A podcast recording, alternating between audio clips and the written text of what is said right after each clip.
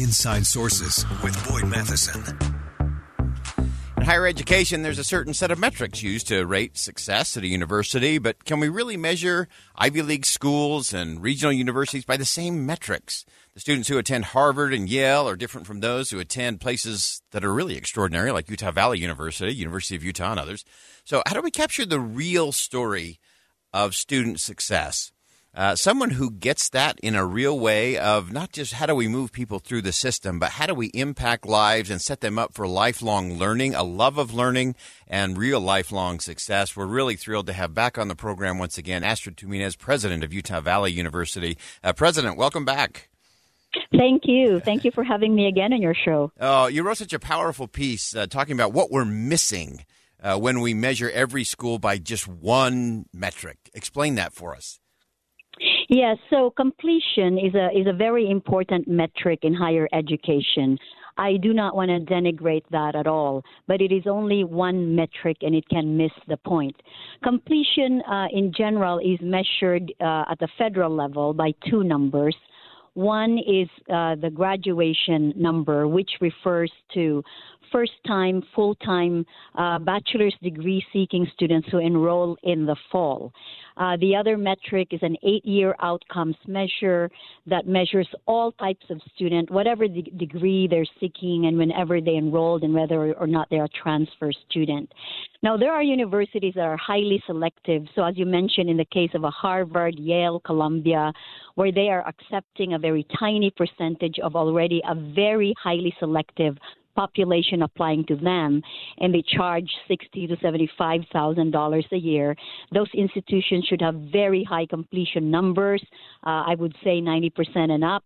And then there are institutions like Utah Valley University, whose main mission is to include, and we're open admission. We admit everybody.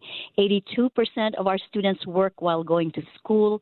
38% are first generation students or first in their families to pursue college.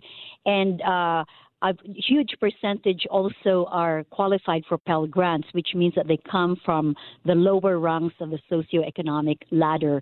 So it is, it is a much more complicated mandate.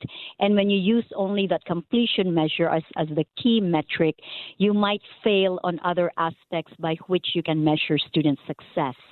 Uh, so important. And so, talk about some of those other things that we should be measuring or factoring in to get a little better view in terms of what really is happening and the impact. Yeah, so you can measure impact in many other ways. One way to measure it is, is of course, to look at the return on investment.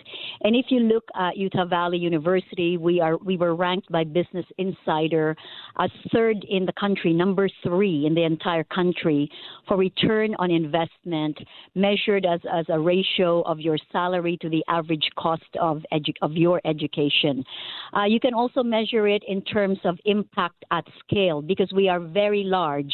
We have over 43,000 in enrollment uh, impact at scale the thousands of students we are educating and credentialing who join the workforce if you look at Utah's four and five star jobs, you can see that UVU has uh, has overtaken practically all other universities in the system except for the University of Utah, and we are subsidized at a much lower rate per full time equivalent student because we are a teaching university.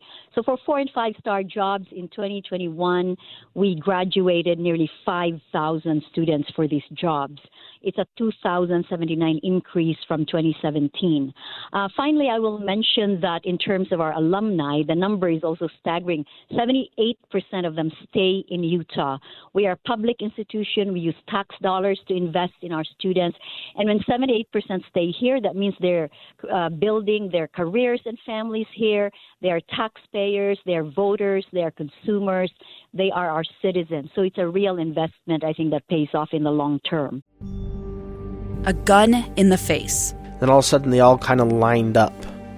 They pointed their guns at me.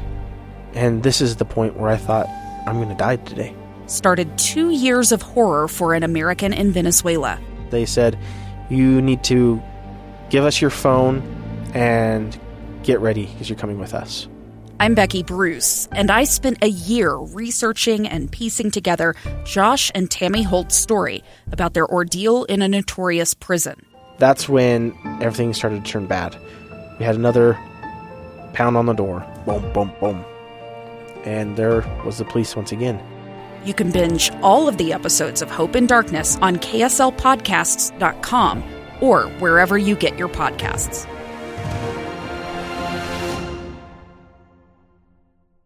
Oh, it doesn't, and that's to me that's such an important component. Is it, it's not just uh, as I said at the beginning, it's not just churning people through the system. Uh, it's creating space for people to really thrive and learn and grow, and then, as you said, go into the community, stay in the community, build the community, and that uh, that makes a better future for all of us. Uh, President, as you've been looking this at this and going through this, uh, what are some of the other things that we should be thinking about as as we think about the future of higher education? I think the most important thing is that as a state, we continue to be committed to higher education. Uh, there have been studies on economic mobility and prosperity done by Professor Raj Chetty at Harvard, and he looks at massive uh, data, you know, from tens of millions of people and, and concludes that one of the single best instruments to le- really level the opportunity field is the opportunity to go to college. And I do call higher education a superpower for Utah. At 34.7%, we have one of the highest uh, bachelor's degree attainment rates in the nation. In fact, we're number 14 in the nation. And just a day or two ago, Lumina Foundation reported that the top three uh, states in, U- in the United States that have improved their, their educational attainment to the highest degree, number one was Washington, D.C., number two was Massachusetts, and number three was Utah. so we should celebrate higher ed. It explains why we have a wonderful, dynamic economy and an active citizenry, and then sustain our commitment to higher education. Uh, so important, and, and, we always talk about it in the context of higher education. We we talk about how important it is to measure, but we also have to keep in mind that what you measure matters. And if you're not measuring exactly. the right thing, you're not really getting the full story. Correct. So, so again, completion, I will repeat, is a very important measure, but it's one of several that completes the story of how education transforms the lives of real people in the thousands and the lives of their families. Uh, I love that. Uh, President Astrid Tuminez, we always appreciate you making time in your very hectic, very busy schedule. Uh, we appreciate what you're measuring and the impact you're making down there at Utah Valley University because it is not just uh, having students come in and go through. Uh, you're putting back into our own communities extraordinary individuals who then become part of the future and part of more solutions. Thank you so much for joining us today. Thank you, Boyd. It's my pleasure. All right, again, that's President Astrid Tuminez. Uh, she does extraordinary work. Uh, she is a visionary thinker. She's looking at the right things, and I just want to repeat that. And whether it's higher education or anything out, anything else, measuring matters, but what you measure matters. And sometimes we get these measurements that may tell us the wrong story, or maybe the answer to the wrong question. And I love how President Tuminez always gets to the right question because that's how you get to the right results. All right, we'll step aside for some bottom of the hour news. When we come back, rumblings for presidential announcements from Nikki Haley. We'll talk to David Drucker from the Dispatch coming up next. Stick around on Inside Sources here on KSL News Radio.